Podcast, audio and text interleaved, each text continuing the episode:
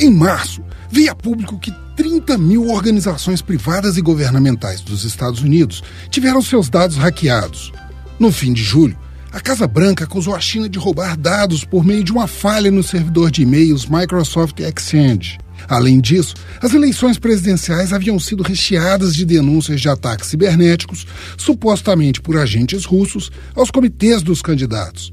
Por causa dessas ameaças, a Agência Nacional de Segurança, a NSA, distribuiu um guia de proteção aos espiões do Sistema de Segurança Nacional e aos funcionários do Pentágono.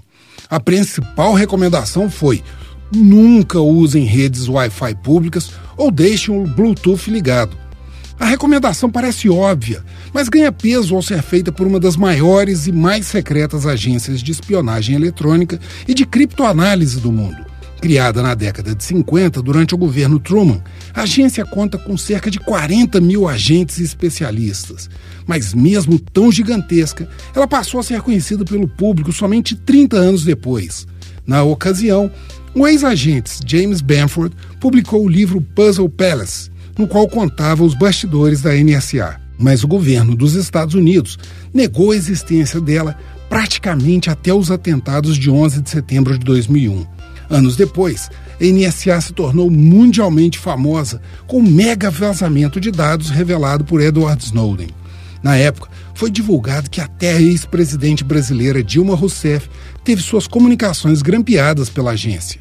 Com base na experiência, a NSA observou que uma das maiores fragilidades das agências governamentais é o uso de redes de internet públicas e os sinais de Bluetooth principalmente nos horários de folga, em cafés e para fazer serviços e pagamentos pessoais. Ao interceptar o uso desses sinais, espiões conseguem descobrir dados sobre os aparelhos. Até o próprio nome usado para identificar o equipamento pode dar pistas aos invasores para quebrar senhas.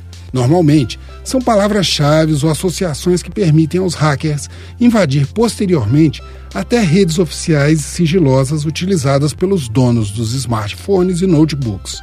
Em vez de redes públicas, a NSA orienta a utilização de redes privadas tipo VPN, fornecidas pelas próprias agências. Agora, quando for inevitável utilizar o Wi-Fi público, o documento traz uma série de recomendações.